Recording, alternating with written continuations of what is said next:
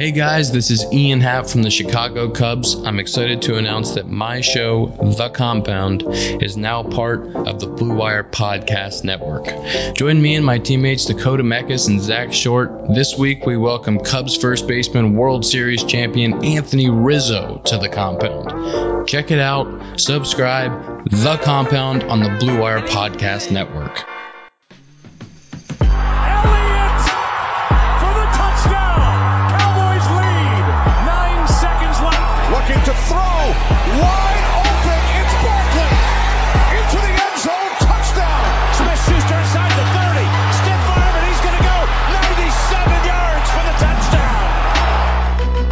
Welcome into the Fantasy Football Mailbag, a RotoViz podcast. This is the June 19th episode, and we, as always, are dedicated to answering all of those fantasy football questions. I am your host, Mike Randle. You can follow me on Twitter at Randle Rant. And folks, today we have one of the premier dynasty football minds in the industry the co-owner of Dynasty League Football and the co-founder of the Dynasty Command Center, Ryan McDowell. You can hear his words of wisdom on three separate podcasts, the Dynasty Blueprint podcast with Matt Williamson, the DLF Dynasty podcast with Dan Meylor and Matt Price, and Commission Impossible, of course, with Scott Fish. He is one of the legends in the fantasy football industry, a tremendous person and a must follow on Twitter at RyanMC23.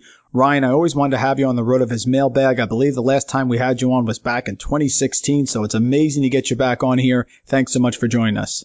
Yeah, it's been a little while, Mike. Thanks for having me back on. It's uh, always good to jump on here with you guys.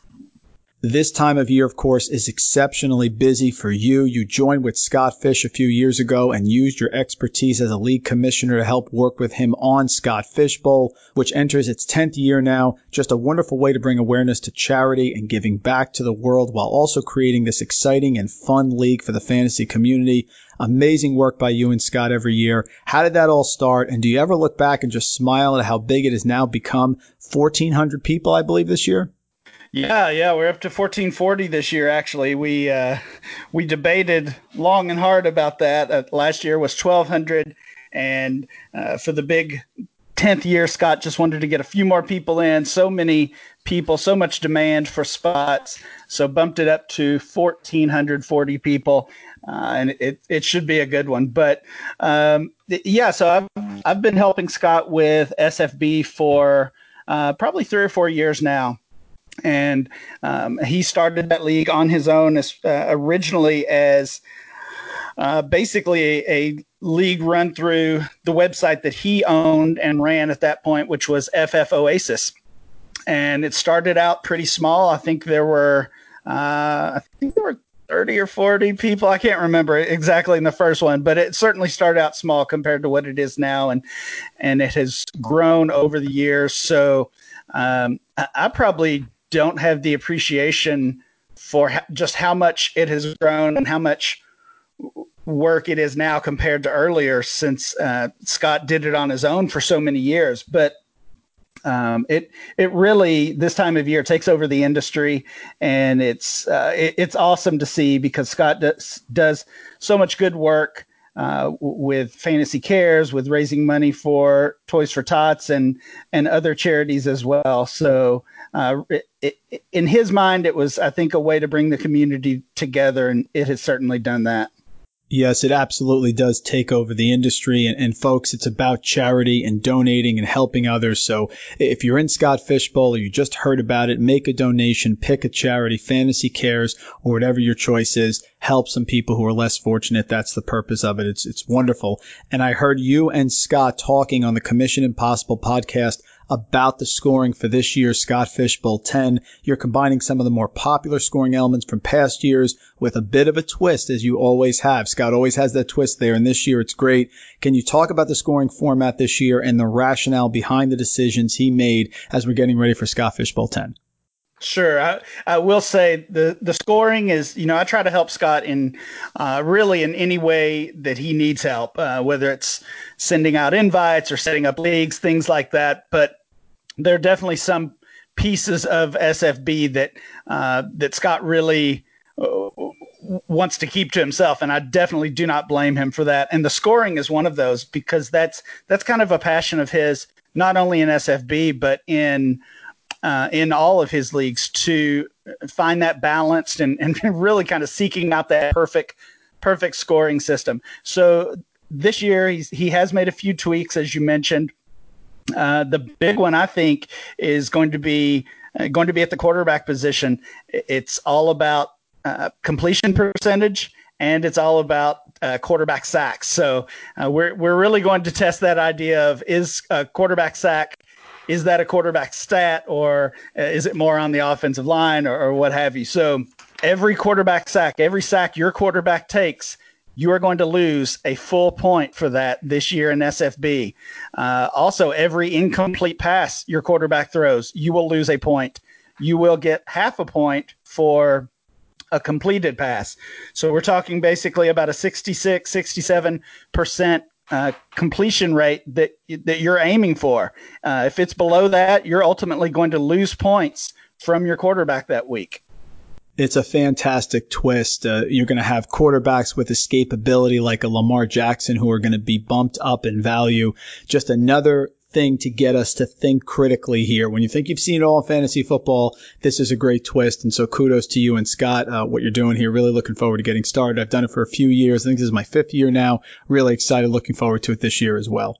You are a great follow on Twitter. You provide tremendous content, very active, of course. And you had a recent post where you put up the players that had gained and lost the most value in Dynasty League since the end of the 2019 season back there in December. And I'm going to pick a couple out here and I want to get your reaction. First, we'll start with Austin Ekeler. He's going to be our FFPC stat attack of the show. FFPC is home to the best fantasy football leagues and contests in the industry. They include the Dynasty, Best Ball, and of course the world famous FFPC main event. To learn more or to join a league, please head to myffpc.com. That's myffpc.com. Of course, we have a handful of tools here at RotoViz designed to specifically help you for that FFPC domination. And Ryan, what I want to mention here about Ekeler, he has the highest increase in dynasty value since December. His ADP back in December was 71. It's now up to 26. And Austin Ekeler last year in those four games without Melvin Gordon, he really dominated the opportunity. He had 57.73% of the rushing attempts and had 23.53% of the team receptions in those four games.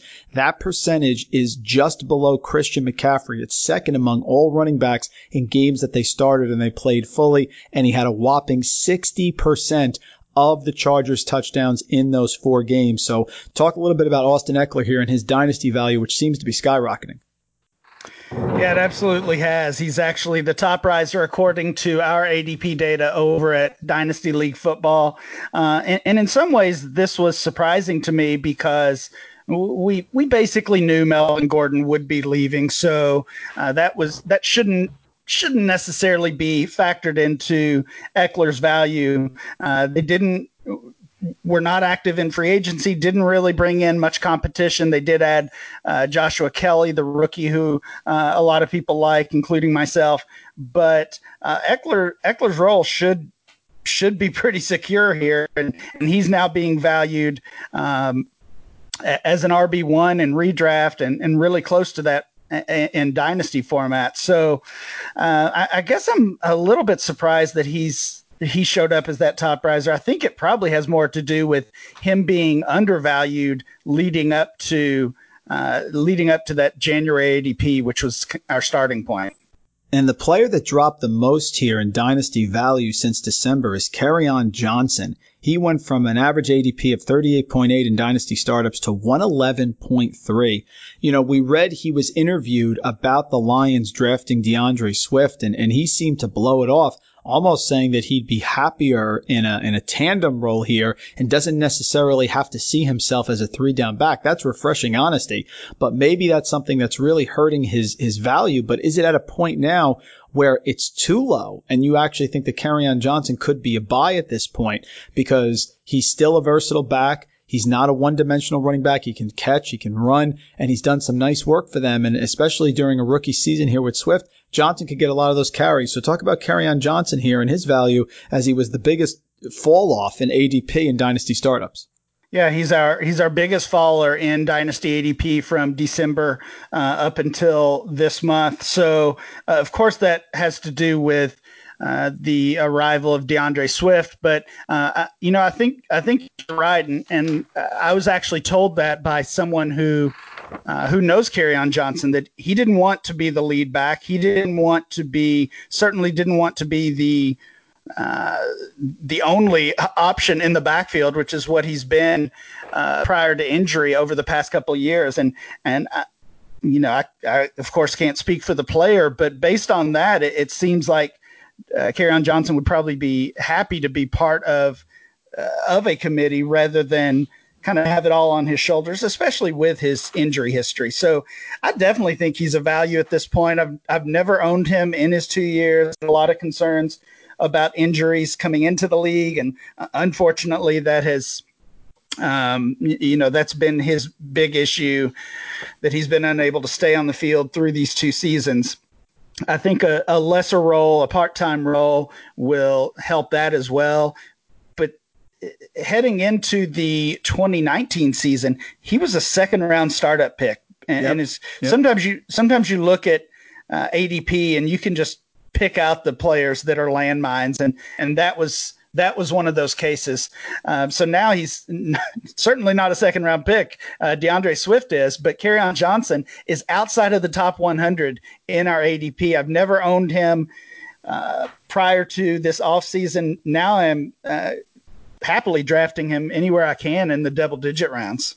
Yeah, at this point, again, we don't hate players. We hate their ADPs. That's the key. And, and now Kerryon Johnson could be somebody that you actually could get on the cheap, especially in redraft leagues, because people are assuming Swift is going to take the majority of touches. That may not be the case. Ryan, July 4th, right around the corner here. I need to know in the McDowell household, hamburger, chicken burger, hot dog. What's your choice? What do you have? And if it's a hot dog, ketchup, mustard, or both?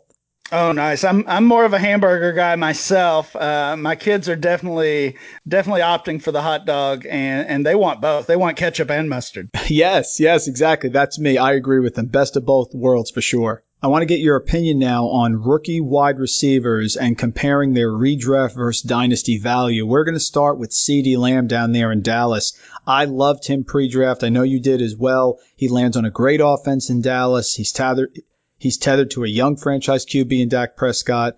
Certainly, it looks like dynasty. He's a buy. I'm curious though, what do you think about him long term? Gallup, Cooper there, younger players, and how should we view him in the prism for redraft here? CeeDee Lamb of the Cowboys. Oh yeah, absolutely love him for dynasty. I think uh, you know, looking at this one, I I checked out their recent AD, uh, the recent ADP of of these players that we're going to look at, and um, CeeDee Lamb dynasty ADP again basing that off what we have over at DLF. He's wide receiver 20, which I think a lot of people would say that feels a little rich this early before uh, before you've seen him on the field. He looks like he's he might be the wide receiver three in his rookie year behind Amari Cooper and Michael Gallup. But I also looked at their redraft ADP according to uh, the the FFPC data over at RotoViz, wide receiver 40. So I, I think to me he's he's actually he's actually a value at both of those numbers. I, I, expect him certainly to gain dynasty value in the coming year, but I also think even in a redraft league, a seasonal league, he can pay off that that wide receiver 40 number. Next one, Henry Ruggs. Uh, surprised a lot of people being the first wide receiver off the draft board there, went to the Raiders. Certainly paid off for some people who had some nice odds on him being the first wide receiver taken. Doesn't seem, though, to be a great fit with Derek Carr. He was 25th in deep ball attempts per player profiler last year. How do you see Ruggs as a dynasty player when compared to some of the other wide receivers in this draft? Can he really have that Tyreek Hill impact that it looks like everyone is chasing? Or is it really an unfair comparison for the rookie there in Las Vegas?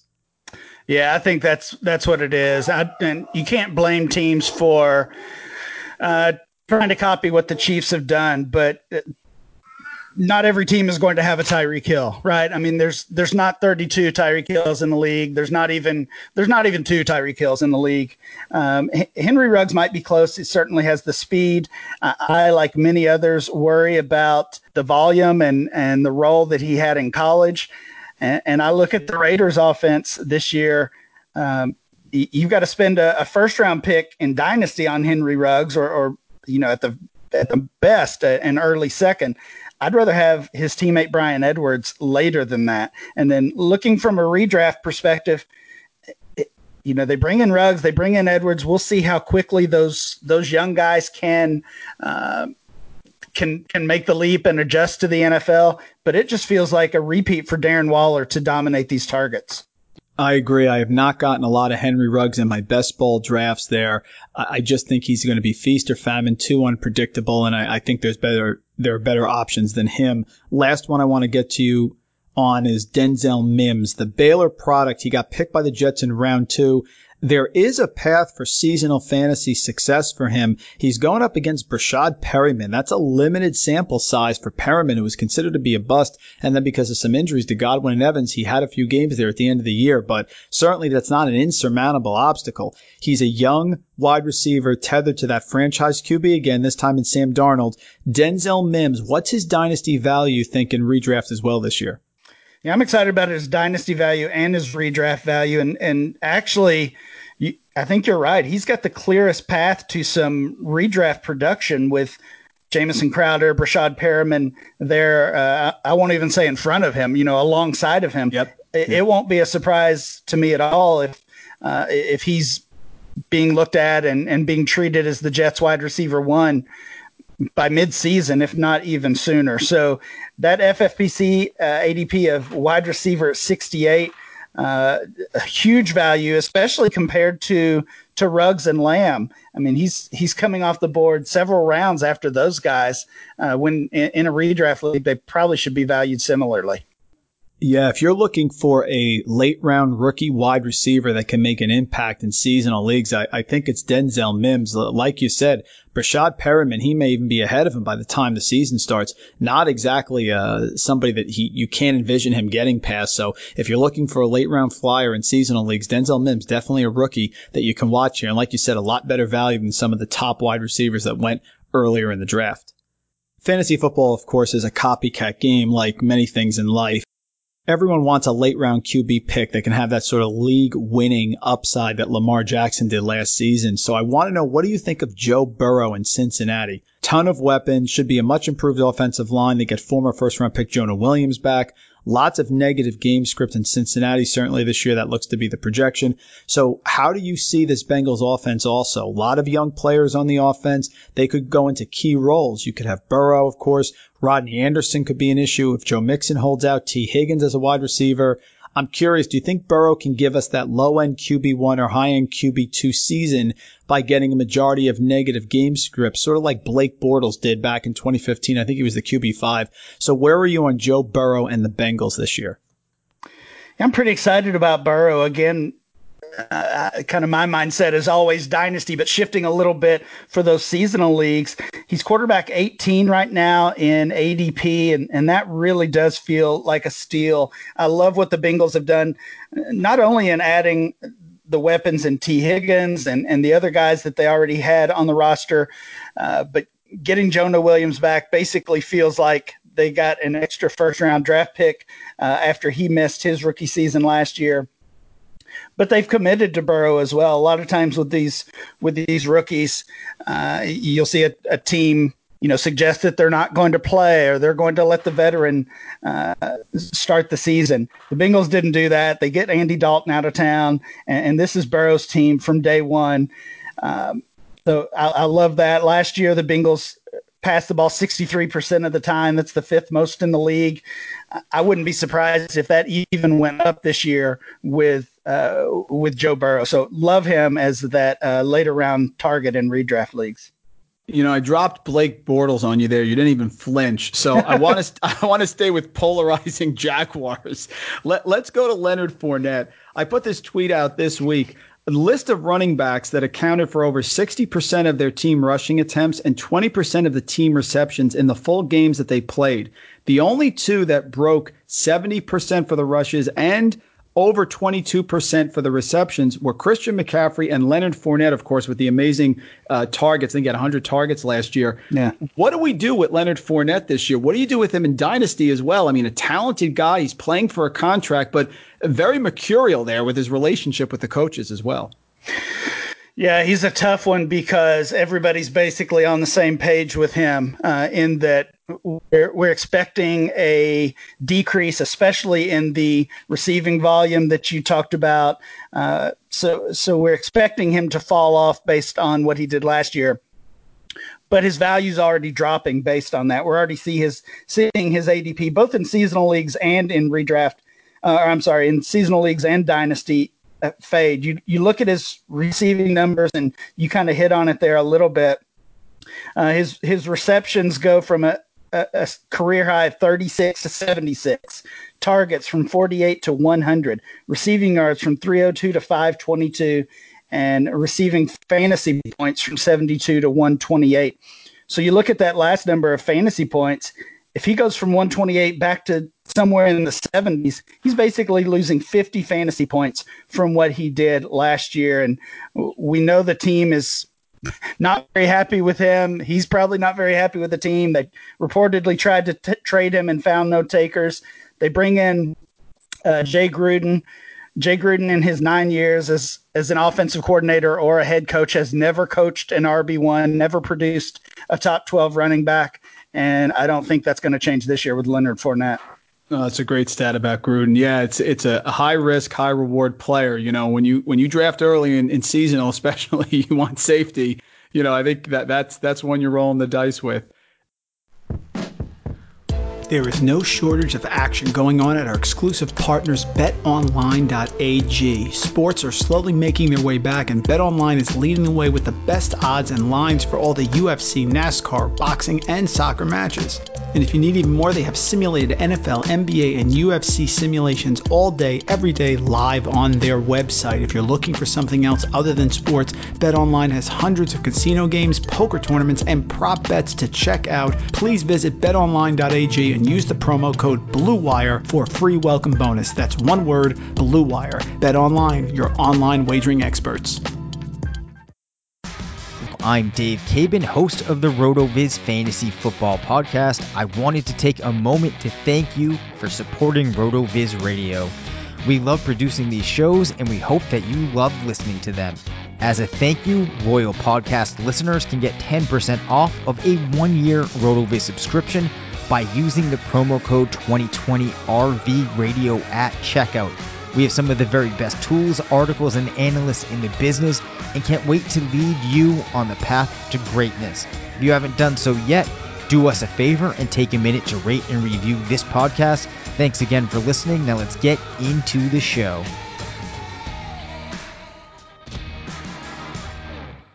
I talked with Evan Silva a couple weeks ago. We both agreed that we like our best ball teams better when we don't pick a tight end early. I don't know what it is, Ryan. I'm just averse to picking a tight end early. I know, especially in tight end premium like FFPC, if if George Kittle ends up getting like 90 receptions, I mean the the points just start adding up like a slot machine. But even in those tight end premium leagues, I end up avoiding them. Who are some of the under the radar young tight ends that you know about uh, that you could see breaking out either this year or maybe not this year if they're a rookie, maybe next year? Who are some of your sort of guys that you're keeping an eye on? Yeah, I kind of ignored the rookies on this. We know it's it's tough for them in general to see that year one breakout, but I, I would not mind investing in them uh, in a dynasty league for sure. But even in a redraft league, uh, I like Irv Smith. I like Jace Sternberger. Uh, a lot of people are are on some of those second year tight ends, but uh, Dawson Knox is one I don't see mentioned very often. I like him as well. Gerald Everett, uh, Kahale Warring. There, that, there's so many, and and we didn't even talk about kind of the more obvious guys: uh, Mike Gesicki, Jonnu Smith, Ian Thomas. I think everybody's probably uh, interested in those players, but you can go even deeper in outside of the top 20 tight ends, either in redraft or dynasty, and and get some great value. So I'm with you. I'm I'm waiting on the tight end spot. Yep, I agree. You know, I, and I, I, fell in love with Albert O. Uh, wanted to see him be the first tight end off the board, but uh, during the draft. But yeah, absolutely, I think there's a lot of value late. Superpower time. You know, maybe something you consulted with your kids on. If you could have one superpower, Ryan, what would it be? Man, that's a fun one. Yeah, I don't know what my kids would say on this one. I've got a, a, 13 year old and 11 year old. I'm kind of afraid to, uh, what they might say. Um, I mean, for me, it's I, just need more time, right? I need more time in my day. So uh, maybe maybe time travel, maybe be, uh. being able to go back and catch up on things I missed. Uh, I, I don't know. Uh, probably lots of ways you could use that. So that'd be a good one. That's a good one. That that one usually people go invisibility, but that that comes up. That's a pro and a con. Yeah, I like time travel. yeah, yeah. I don't know about I don't know about that one. that would get me in trouble. Absolutely. One of those ambiguous backfields for 2020 is the Rams. Uh, Les Snead, yeah. the GM, came out. He he came out with that statement where you know you sort of talk about everyone, right? I heard Mike Beers say, talk about your book. That, that's what he's doing in the finance world. He said Cam Akers, of course, had tremendous success at Florida State with that poor offensive line. He praised Malcolm Brown's short yardage and goal line success. And then, of course, talked about Darrell Henderson's home run potential. So, what's your thinking here with the Rams? Uh, does Henderson, who people were very high on last year, with Gurley with, with the arthritis in the knee, that maybe he could make an impact, but it didn't really happen, is he already going in the category of needing to be traded? To be fantasy relevant. What do you make of the Rams backfield here? Yeah, I'm I'm worried about Henderson here for sure, and uh, I know so many were were so high on him last year because of Gurley's injury, but the fact that that Gurley had that concern, he I mean he he was productive from a fantasy uh, standpoint because he scored a ton of touchdowns, but he he didn't have a good year, and, and I don't think many people would argue that he did. So so even with Gurley basically struggling. We still couldn't see Darrell Henderson uh, make much headway last year as a rookie. Uh, Gurley's gone this offseason, and it was it was obvious the Rams, even though they were low on draft picks, were going to add a running back, but that they used such a high pick on Cam Akers has to be a concern for Darrell Henderson fantasy owners. And yeah, I, I mean, I'm I'm worried about him. He's another another player who's really losing a ton of value in dynasty. I, I don't think it's honestly, I don't think it's that uh, ambiguous. I, I, think this is Cam Akers' backfield uh, again from from the get go, and uh, Malcolm Brown's a, a, solid backup, and, and I think that's all he is. And I think I'm just ready to give up on Henderson, honestly. I have a question here from Paul from San Francisco. He wants to know who is the better long term dynasty value, Devin Singletary or David Montgomery? I, I, thought this was a great question because these are two young running backs that are lead running backs this year. I, I know Singletary may be in a little bit of a situation where he's sharing with Zach Moss, but you know, certainly without having Frank Gore there, looks like his role is going to increase. David Montgomery is very polarizing. Had a lot of volume last year, didn't produce as well as people would have thought. So better long term value, Devin Singletary or David Montgomery. And Singletary was certainly better last year. Uh, you know, no argument there. Uh, he missed missed a few games early in the season. Still gave us a couple of RB one games, five RB two games. So not a boom bust guy, a consistent producer. Uh, David Montgomery played essentially the whole season, two RB1 games, three RB2 games, so not nearly as productive. And, and I think those weekly numbers honestly matter a lot more than the uh, the stacked up end of year numbers. Uh, uh, looking at the the other pieces that these guys are, are battling with, Tarik Cohen's going to get all the catches, and, and I think that uh, what that takes away from Montgomery pushes me to to choose Singletary here, and and like you said with with Frank Gorgon, I think Singletary could see an even larger role and be even more productive despite the addition of Zach Moss. So I'm taking Singletary over David Montgomery. Yeah, that's fair. Uh, the, the volume there is king for sure. I always wanted to have you on the pod to ask you this question. For those that are doing a dynasty startup, how do you balance sort of the aging but still productive veterans that are available during the draft versus the massive upside rookies in roster construction. I know you wrote an incredible article that took off years ago called Productive Struggle, blew up in the dynasty community, where basically you say entering your first year of a dynasty league, you realize that maybe you're not going to win, but you commit to setting yourself up for the future. What do, advice do you give startup dynasty players when they continue to see so many older veteran values like a Julian Edelman? I remember I drafted years ago in a startup who can still get you to that title in the first or second year and how do you balance that when you're looking at them versus rookies that may take a few years? Is how do you, you sort of navigate that field there in dynasty startups? Well, it's just what your what your strategy is going in. Uh, if you are committing to a productive struggle and uh, you're basically ready to or willing to give up year one in an effort to build a stronger dynasty team uh, that that takes off and competes in year two and beyond, then you're essentially just taking guys off your board. You're not drafting Julian Edelman at all. You're not drafting Julio Jones inside the top 50.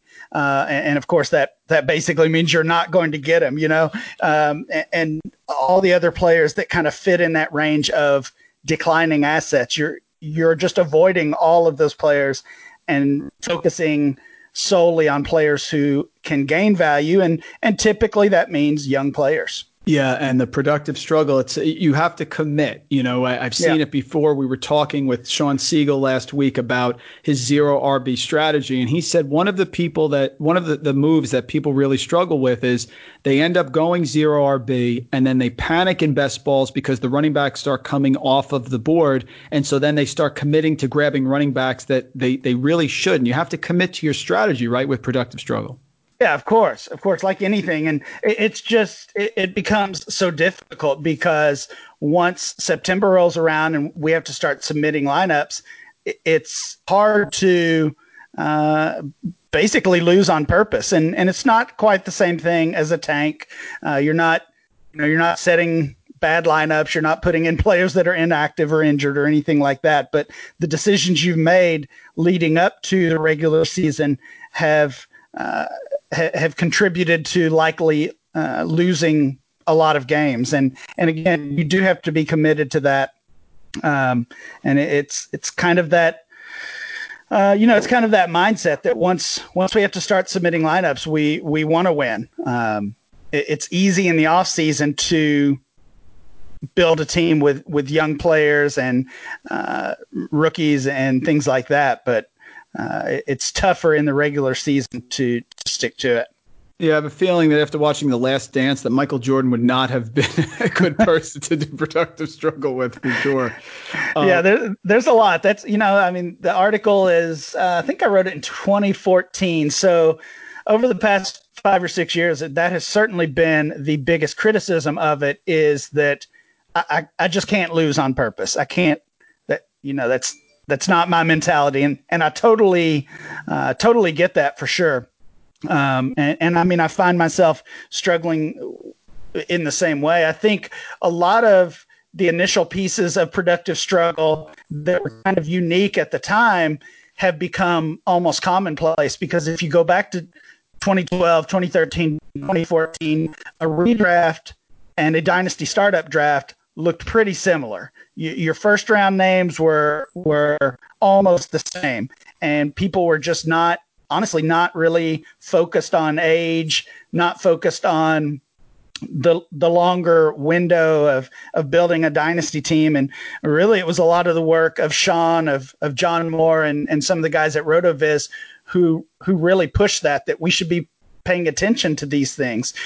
So now I uh, a startup and a redraft look look very different um, with with mostly younger players being drafted early. And I mean guys like Julio Jones who has been um, an elite producer for you know for years and years now you can get him in the third late third or, or fourth, fourth round of a dynasty startup draft. And some people think that that's crazy. Some people think he still belongs in the first round but it's just not the case anymore what skill have you learned during the quarantine? I will share. I, I now make what I believe is the perfect margarita.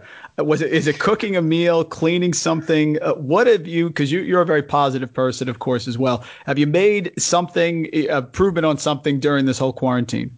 Oh, Mike, this this question got me in trouble. You sent me these questions yesterday. I was I was sharing them with my wife, and she just you know she just rolled her eyes. Uh, I, I've I've done more football work. I've been on Twitter more. I've watched more TV. I don't think I've learned any skill. And, and this question just, you know, brought that to light for my wife. So I got in trouble. Thanks a lot.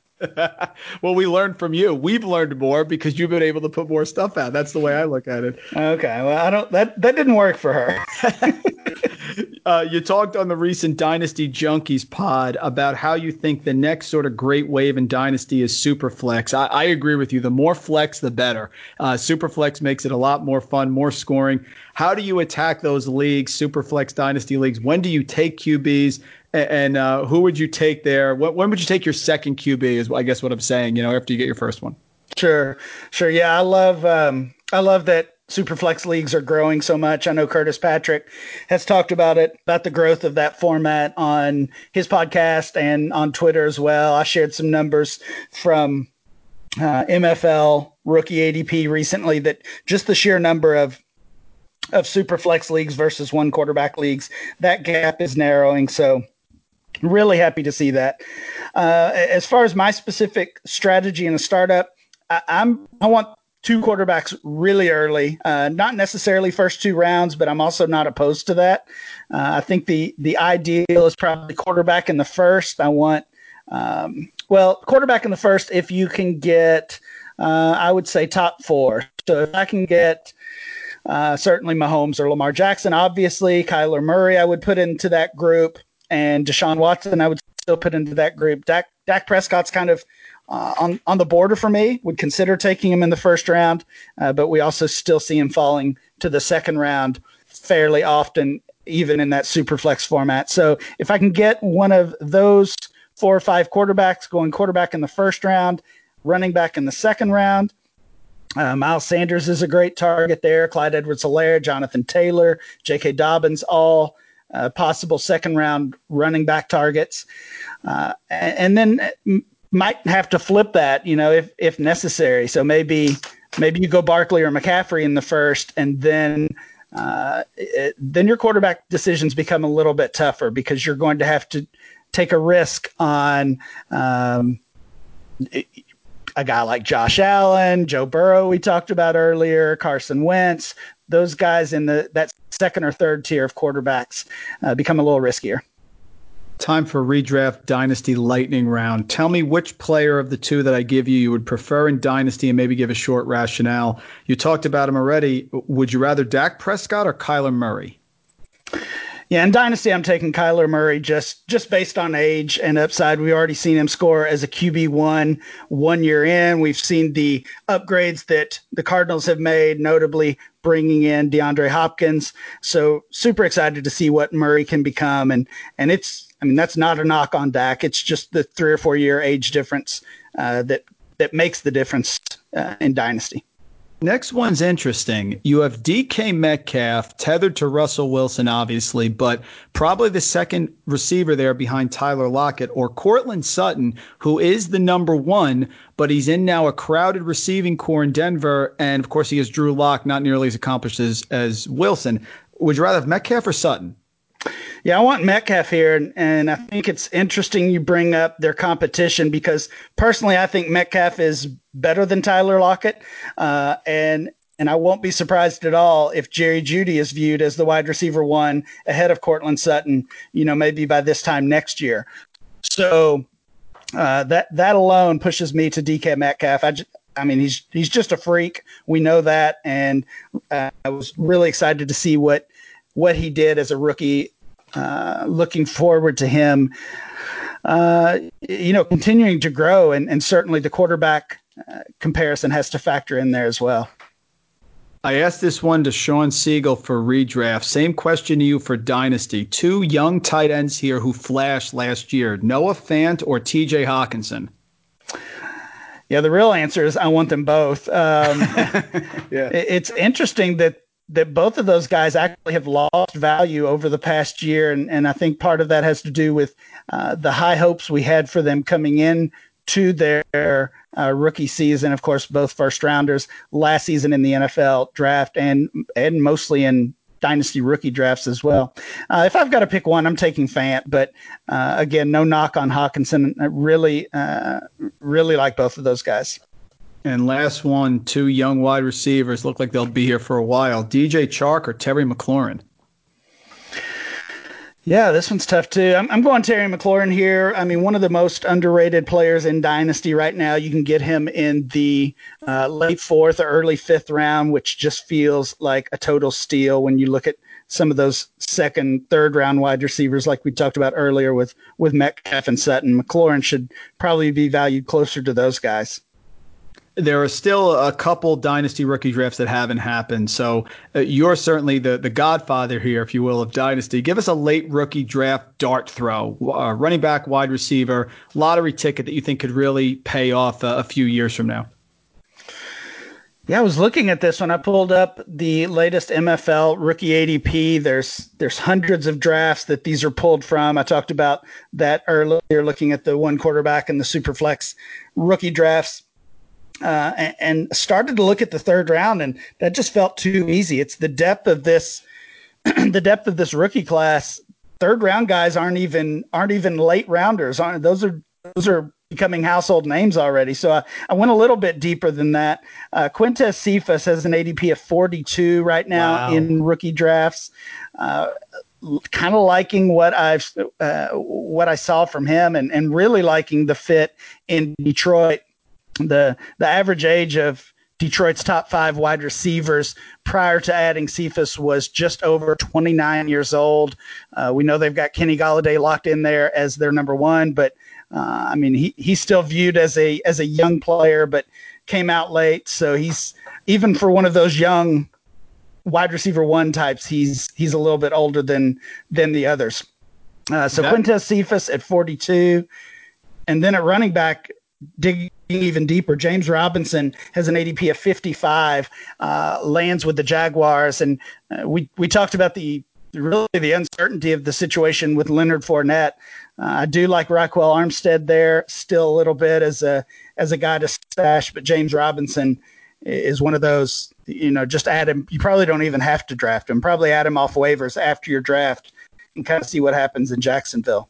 Those are two superior calls. That's why we have Ryan McDowell on the pod, folks. Both players with tremendous bursts, Cephus with a great catch radius, and in situations where you could see them really step up. You know, Amendola is older, and of course the nebulous backfield here, whatever's going to happen with Fournette. Excellent call there. Both of them, I I think, are great, great flyers. Really like those answers. What's uh, and maybe your wife gave a was happier about this question. What's the better holiday in the McDowell household? New Year's Eve, July 4th, or Thanksgiving? Yeah, this was an easy one. Thanksgiving, right? Thanksgiving is is the one that comes with football, so that's uh, that's the easy choice. I guess New Year's Eve probably comes with some bowl games as well, but uh, you get the three big games on Thanksgiving. Uh, you, you, get the the huge spread. So yeah, absolutely Thanksgiving. Well, I, I always want to know who our experts have as their truther players. You know, the, the ones that you just are going to stick to no matter what. I bonked on Dede Westbrook last year. I was all over him. I thought, you know, he had a, he had a really good preseason. I thought things were going to click and they didn't. And I've always been a Randall Cobb fan. He's still not even 30 yet, Ryan, which is incredible.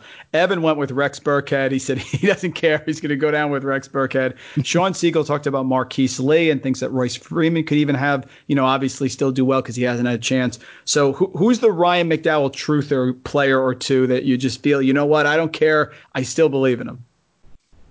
Well, I'm a I'm a huge uh, University of Kentucky fan, so always always happy to grab Randall Cobb. Um, I do think he's in a good situation this year. Uh, really, just just kind of by default with the moves the Texans have made, losing DeAndre Hopkins, uh, the the constant uncertainty about Will Fuller and, and his injury and, and health status. So so Randall Cobb always a favorite of mine. Uh, a couple other guys uh, that have have been losing value that uh, I would be still happy to roster. Tarik Cohen mentioned him earlier. I think he bounces back in 2020, uh, and r- really just starting to wonder if if they need a, a change in the coaching staff to uh, to help him reach his full potential. And and then Damien Harris in New England, we saw uh, really saw him do nothing as a rookie. That was disappointing, despite some struggles from Sony Michel. But uh, I think I think Harris can play a bigger role this year. I think we're going to see, a, a, of course, going to see a totally new offense in New England, and we we've heard the recent news about the Sony Michel foot surgery. So uh, maybe maybe opening the door for Damien Harris. Excellent calls across the board. It, it give the dynasty players here, sort of a preview of the 2021 class, uh, positions that are strong and weak. Of course, we heard a lot about this class uh, recently. What are some players also you're keeping an eye on here as we head into next year and we're looking at next year's rookie class? Yeah, this is a great time to think about this. I know in, in the leagues I run, the kitchen sink leagues, we're doing our devy auctions uh, in the month of uh, in the month of June. So we're we're really focused on those college players right now, uh, the class of 2021 and beyond. And, and, you hate to do it every time, and it, it seems to happen this time of year that you you start looking ahead and you know the, the 2020 class is okay but just wait until 2021 but it's it's already kind of happening specifically at the wide receiver position position. And as good as this 2020 group is 2021 could be even better. You've got Ja'Marr Chase who everyone views as the uh, as the 101 in 2021 dynasty rookie drafts. Had that breakout year with LSU but so many others, so much depth at the receiver position. Rondale Moore, Rashod Bateman, Jaylen Waddle, Seth Williams, Tylan Wallace, Tamorrion Terry, uh, DeVonta Smith, Amon-Ra St. Brown. I mean, we're we're going on and on. That's basically a dozen guys, and just based on numbers, some of those are going to be second round rookie picks, and will will be great picks in that uh, that late. But running back positions certainly down. You've got the, the big three that all opted to go back to school rather than be part of the 2020 class Travis Etienne, Chuba Hubbard, Najee Harris. Those are the three backs that are, I think, probably viewed as the top three, almost consensus in the 2021 class. Also, like Journey Brown from Penn State, who had a big year last season. Uh, Kylin Hill was another player who went back to school and and uh, could be in that top five running back conversation, but the the running back position is certainly certainly won't match this group that we have this year. And and that quarterback Trevor Lawrence, I think everybody knows about Justin Fields. Those two guys are going to battle uh, to to be the top overall pick in the NFL draft, probably to be the Heisman pick as well. Lots of talk lately about Trey Lance, the uh, the small school kid uh, I, I, don't know if we'll get to see him as part of the the 2021 class. You you don't see those um, those Division two guys make the leap and leave school early very often. Uh, but he's he's at least getting getting that attention. Uh, Daniel Jeremiah called him the QB one in the class above Trevor Lawrence and Justin Fields, which which was a, a big shocker. Uh, beyond those guys, Jamie Newman, Brock Purdy, a couple other quarterbacks who uh, who who are worth keeping track of. As always, that's great insight here for dynasty players. You know, go out, check out those players if you haven't already, and get ready for next year's draft. Going to be a fun one as well. Ryan, you've been so generous with your, with your time. Just one more question, then I'll get you out of here. Of course, great player like yourself, fantasy football, you know, expert, know everything. I want your bold prediction. I want to know what you see happening this year, something very bold that you think can actually happen in 2020 that will surprise the majority of, of fantasy football drafters. Yeah, this is a fun one, and I'm gonna I'm gonna cop out a little bit because I'm gonna give myself some insulation. I'll say that. I think we're gonna see two two rookie RB ones, two top 12 rookie running backs this year, and there are there are a handful of guys that could do it. Of course, Clyde Edwards-Helaire, J.K. Dobbins, uh, D'Andre Swift, Cam Akers, any of those guys could be top 12 running backs and and really they're are they're all already being valued as top 12 running backs in dynasty leagues so uh, they almost they almost need to produce right away to to maintain that value yeah, that's a great one because last year Josh Jacobs did not finish as a as a top 12 RB. First time in a long time that there was not a rookie there in the top 12. So certainly bold prediction, but there's a chance it could happen, and that's what we wanted. Folks, Ryan McDowell, a must follow on Twitter at RyanMC23. So many great things he's doing. He's constantly working. He's out there, podcast, everything. Check out his work here. Listen to him. Ryan, can't thank you enough for taking a few minutes away from the family and the work and the Scott Fish Bowl and everything that you're doing to join us here. Keep up the great work, and uh, I was honored to have you on. Yeah, absolutely, Mike. Thanks for having me. Thank you for listening to RotoViz Radio. Please rate and review the podcast on iTunes under the Fantasy Football Mailbag, a RotoViz Radio feed.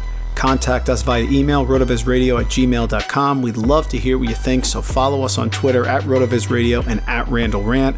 Make sure you tell a friend, and don't forget to sign up for a 10% discount on our podcast homepage, rotoviz.com forward slash podcast. It's a no brainer, folks. Thanks for tuning in.